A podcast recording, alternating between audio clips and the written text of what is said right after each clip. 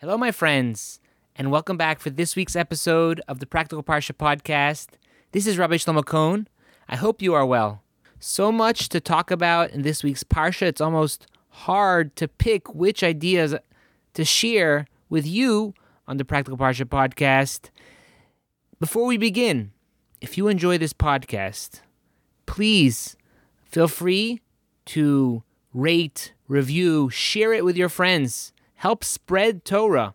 Additionally, you might also like my other podcast on Pirkei Avos. You could search for it by looking in the show notes or by looking for the Pirkei Avos podcast. And as always, if you have questions, you have comments, or you just want to say hello, really, just say hello. Introduce yourself. I'll be happy to hear from you. I love getting feedback. My email address is rabbishlomokohn, Kohn, at gmail.com, or you can look in the show notes below. This week's Parsha is Parshas Noach. And the claim to fame for Parshas Noach is the story of Noah, and the flood. How the generation of the flood becomes immoral, and they sin, and they get to a certain point where Hashem, where God feels he has to destroy the entire generation and start again with Noach and his descendants. Additionally, in this week's Parsha, aside from the story of the flood and the people of that generation and Noach building the ark, the Teva, as well as him being on the ark with all the animals and him coming out of the ark, sending the raven, sending the dove, eventually finding dry land. The Parsha also describes to us how Noach comes out of the ark and restarts humanity. But aside from that, the Parsha tells us about the descendants of Noach and the 70 nations, as well as the story of the Tower of Bavel and its subsequent destruction and dispersion of the people. We're going to discuss a little bit later in the episode about the Tower of Babel, how this generation of people, this group of people, they tried to do war, to make a war with God, to build this tower, to go up, and to battle with Hashem, and how Hashem changed their language and dispersed them throughout the entire world. Finally, the Parsha finishes by listing the generations from Noach to Avram Avinu.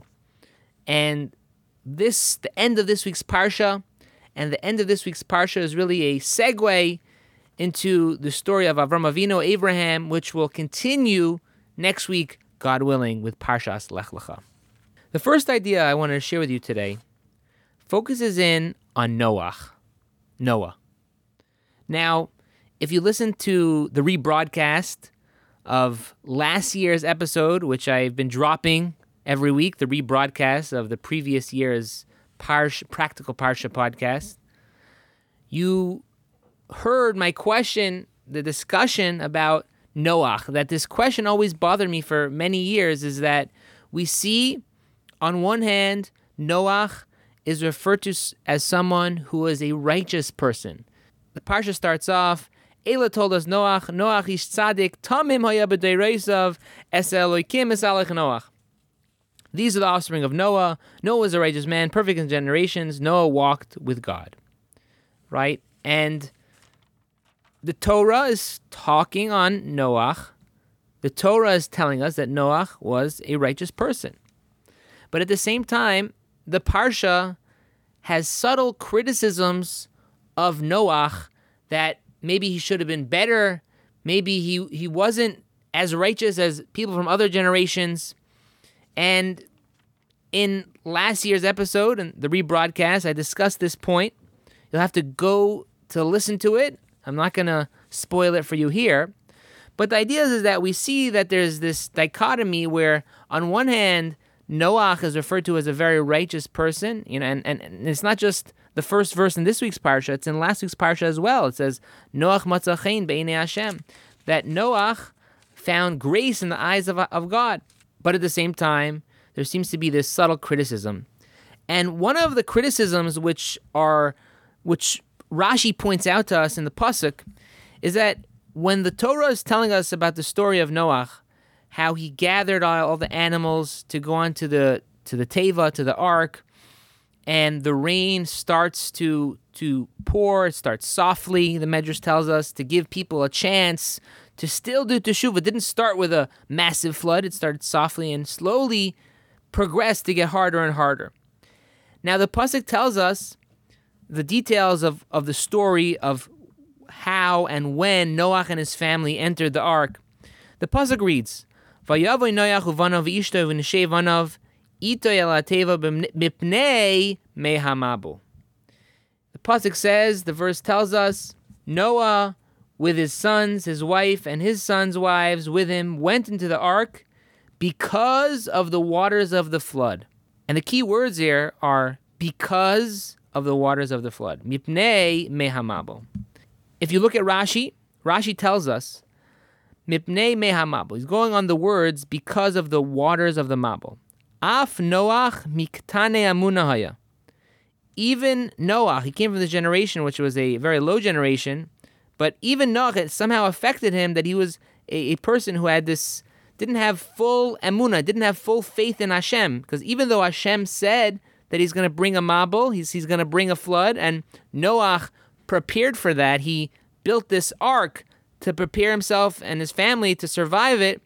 He still had this doubt inside of him.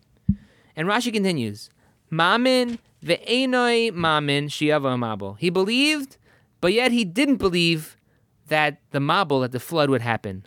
V'loi nichnas l'teva ad shedachkuhu hamayim. And he only entered the ark until when the water came to a point where it forced him to go into the ark to take refuge. Now, this Rashi is very interesting. You know, again, we see Noach was a tzaddik. He was a tzaddik. He was a righteous person. But yet at the same time, he seems to be subtly criticized for only going into the ark when he was forced to go into the ark. And what does this mean that Rashi tells us, Mamin ve'enoi mamin? He believed, but he didn't believe. Which one is it? How do you have both at once? How do you believe and not believe? You could either believe or not. Which one is it? What does Rashi mean to tell us that he believed, but he did not believe? The Stipler gaon brings down that there's a very important psychological insight that we can gain from this Rashi, from what Rashi's trying to teach us. We know Noach was a perfect tzaddik, but at the same time, how can a perfect tzaddik be lacking in faith? How could he not believe, right? It doesn't make sense. We're going back to our original question. So he says as follows. There's two types of knowing. There's intellectual knowledge, and there's emotional knowledge. And the example that I saw brought down from Rabbi Twersky to really bring out this point of the difference between intellectual knowledge and emotional knowledge is, imagine for a moment that there's an area where there's a radiation warning, but yet at the same time, there's something you desire inside of that area where there's high levels of radiation. You know, whatever it is, let's say there's $1 million inside this house that has high levels of radiation. Or maybe it's $100 million. Let's make it juicier. You know, so there could be people who will take the risk to go into the house and get the $100 million because they desire it enough. And the risk that they see of this radiation, they don't see it. So since they don't see it, they'll risk the exposure to this radiation to get what they want. At the same time, if there's this same person who has the same desire for this $100 million and it's inside a burning house, he's not going to go and get it. No sane person is going to run into this burning inferno to grab something he desires, because you see, you understand that if you run into there, you're not coming out. And that's a difference between intellectual knowledge and emotional knowledge. Because although we can understand that radiation is dangerous and even could be lethal, the desire that we have for something can overpower that that knowledge. Fire, on the other hand, is understood emotionally. We understand what a burning house is and the danger that presents to us. So the temptation to go in there to get that money will be held back by this understanding we have about what fire is. This answer helps us understand about Noach and really about human psychology. Because Noach was perfectly righteous. He was a tzaddik. But the knowledge that he had of Hashem was on an intellectual level. He didn't necessarily have that emotional understanding, that emotional knowledge of belief in Hashem. Or maybe he wasn't on that level of emotional knowledge, that it's a step up. And that doesn't make him not a tzaddik. He was perfectly righteous where he was on this intellectual level. But the next step of having this emotional awareness, where there's an extra level of understanding, where it's like the fire, where you see it coming out and you totally understand the risk that it poses to you, he didn't necessarily have that.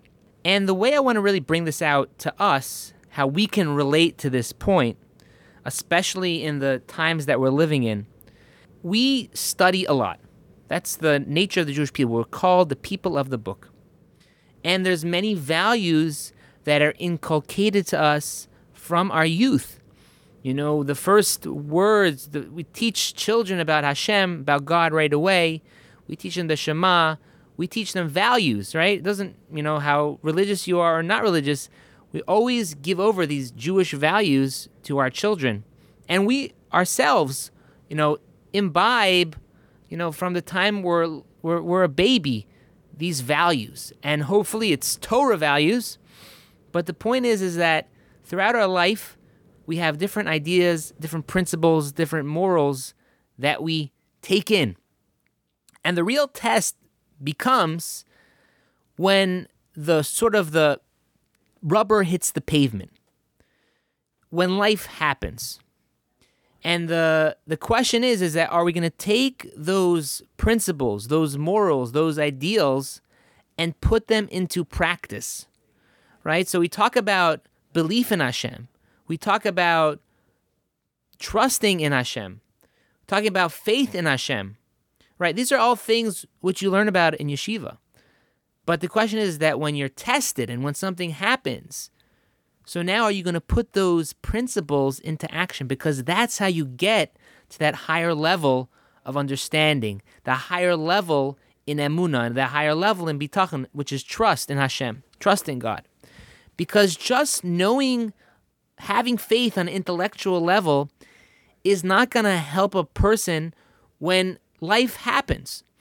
It has to be that when life happens, you put the principles that you've learned, the principles of the Torah, that the things that we know to be true in our mind, that there's Hashem, there's a God, that there's a plan in the world, that He's going to take care of us, that we're going to be okay.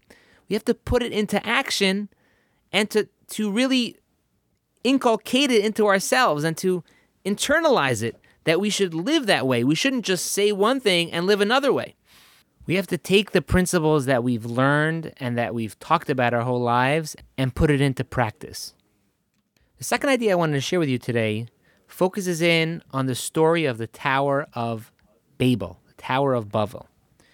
And what happened is that the generation, they decided that they wanted to wage war against Hashem. And the way that they're going to do this is that they're going to build a tower to go up and fight God. And the Torah tells us that the people, they all came together and they built this tremendous tower. And the Midrashim tell us about the height and the prowess of this massive building. And Hashem made them confused. He made them mixed up, because until this point in time, all of humanity had one language. And Hashem changed all their languages, that now all the workers, all the people that were working together on this project, that when one guy would ask for a hammer, he would pass him a saw. And when one guy would want a wrench, he would pass him a hammer.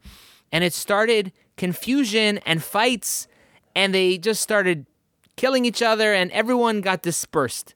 The whole generation of that Tower of Bavel, a Tower of Babel.